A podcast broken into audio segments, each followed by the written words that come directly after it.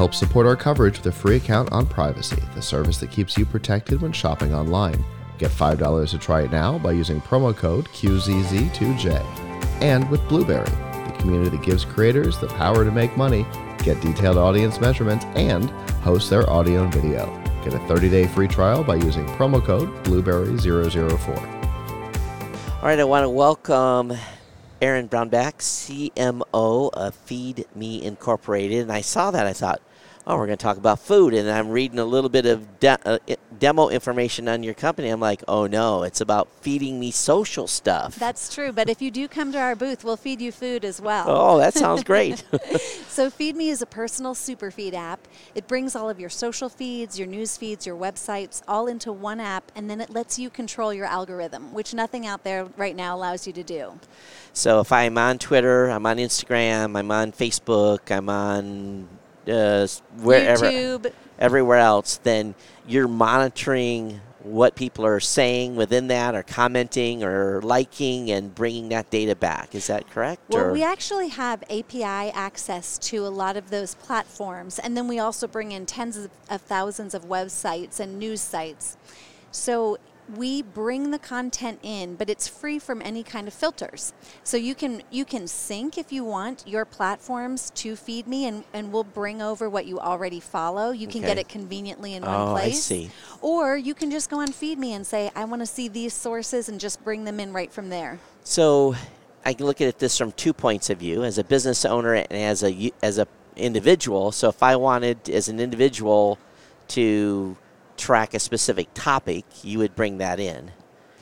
And- Absolutely. And, then I, as a business owner, I said, hmm, I want to see what my competitors are doing. I could make a feed that would basically bring in all the news and what people are talking about someone else as well. Absolutely. You're, you're exactly right that this is really geared both toward users and content creators because both people need a solution for what's happening in the market right now.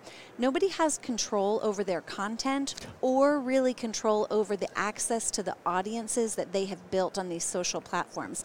So users, you know, they might click one time on a political article and then they'll get bombarded by political articles Right. and they think, I don't want to see those. You Yeah. know, on Feed Me, you can downrank that and say, get that out of my feed.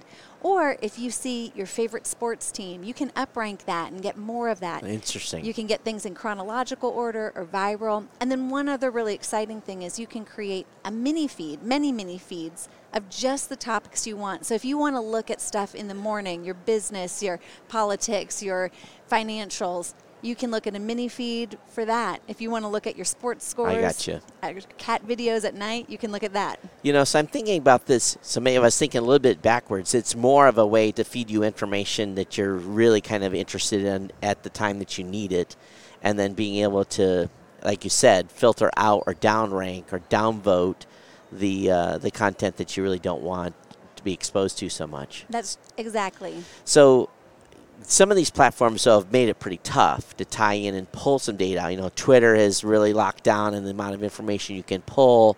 Uh, Facebook has made it even harder. So how are you guys nav- navigating some of that? That's a great question. It is a little bit of a volatile universe right now um, in the social media arena.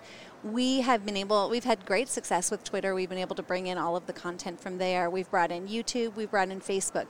Facebook, you might have known, has changed some of their policies recently for what you can bring in. Right. So, right now, we're able to see what likes, what pages people like, and we can offer them other pages that are similar from other areas, websites, Twitter, etc., or content creators who are looking for a reliable way to get information to their audiences, they can authorize their page on Facebook and then we can bring that in. Then Interesting. we'll keep adding more platforms as we go. You know, the team here is all creators. We all create content. Um, luckily, we don't have a brand situation where, at least our team, all of us have our own websites. Uh, we control our syndication and distribution of our shows to the places that we want. Uh, but I often tell people that that are creators, you know, you're putting your while you're putting your stuff out on all these different locations. It's great, but it's always great to have this, you know, Moonbase Alpha to bring people back to.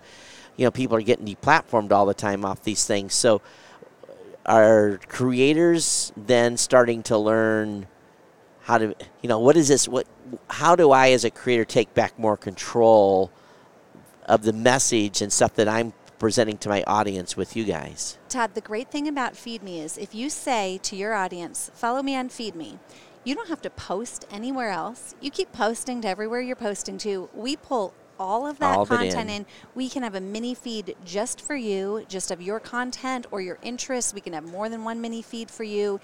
Your audience will can follow it, and the the great thing is you can feel secure that if they want your content, they'll get your content. Because sometimes I'll write something on Facebook and they'll never see it. Exactly. It's not even showing up in their feed. That's Right. why this is Feed Me. Give Uh-huh. me what I want. So you're purposely pulling it out and giving that entire thread of stuff that I've asked for that Facebook all, all of a sudden is saying, well, you don't need to see that no more.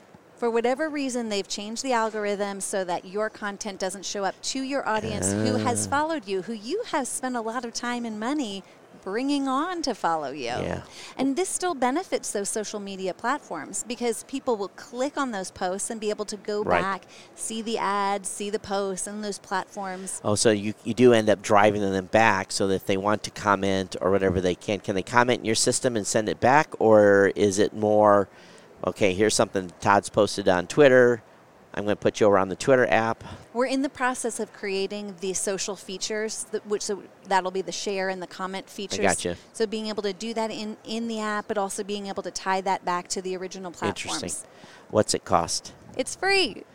Okay, so what's your model? How you making money? How you staying in business? So we have um, our our leadership has a background in the media and publishing uh, world, and we have um, done the digital ads model just Okay. like the other platforms. So we've uh, we've brought in about fifty million dollars in digital ad revenue over Wow. the last four years. So we know that model. We we fine tune that. We're taking that and applying that here. All right, that works. I love free. Free's always good, right? So we're a startup. We're out of Phoenix. We've put two million dollars of our own money into this. Wow. We've raised an additional 1.5, and we're bringing in some more investors right now. So Is there an app that's available, or it is in the App Store. Our beta version is is in the um, the Apple App Store as well as the Google Play Store. We'd love to have everyone download it and give us their feedback. All right. So when they find it, should when they look for it, should be just feed me one word, One word.